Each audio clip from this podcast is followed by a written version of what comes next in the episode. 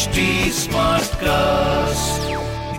आप सुन रहे हैं एच डी स्मार्ट कास्ट और ये है radio Nasha production. Welcome to crazy for Kishore season two.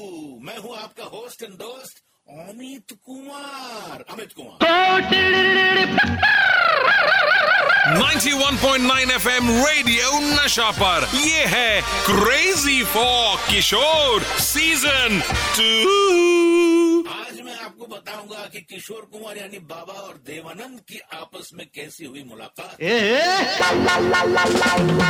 और बाबा कैसे बन गए देवानंद की आवाज। दोनों में इतनी दोस्ती थी, फिर भी क्यों बाबा ने दी देवानंद को गाली और बाबा कैसे बनते थे देवानंद। देवानंद और किशोर कुमार यानी बाबा की जोड़ी बनी फिल्म जिद्दी से। देव साहब के लिए बहुत बड़ी फिल्म थी क्योंकि इसी फिल्म से देव साहब एक एक्टर के रूप में लाइमलाइट में आ गए थे और बाबा के लिए भी ये बहुत बड़ी फिल्म थी क्योंकि बाबा ने अपना पहला सोलो फिल्मी गाना इसी फिल्म में गाया था देवानंद के लिए। मरने की दुआएं क्यों मांगू, जीने की तमन्ना कौन करे। उसके बाद तो बाबा और देवानंद की जोड़ी बन गई।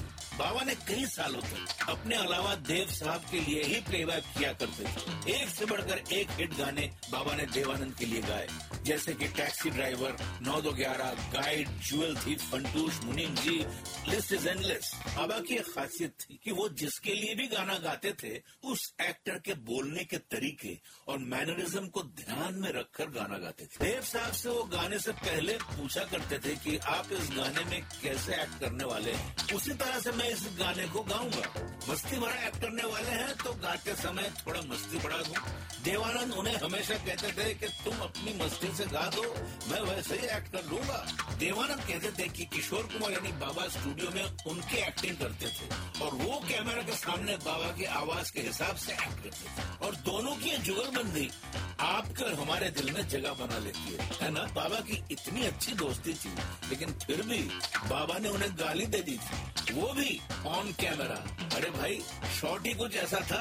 जिद्दी फिल्म के एक गाने में अशोक कुमार यानी दादा मुनि ने बाबा को एक छोटा सा रोल दिया, एक माली का, जिसे अपने साहब यानी देवानंद को देखकर एक डायलॉग बोलना था कि इतने बड़े साहब होकर कहाँ एक लड़की के पीछे घूम रहे हो।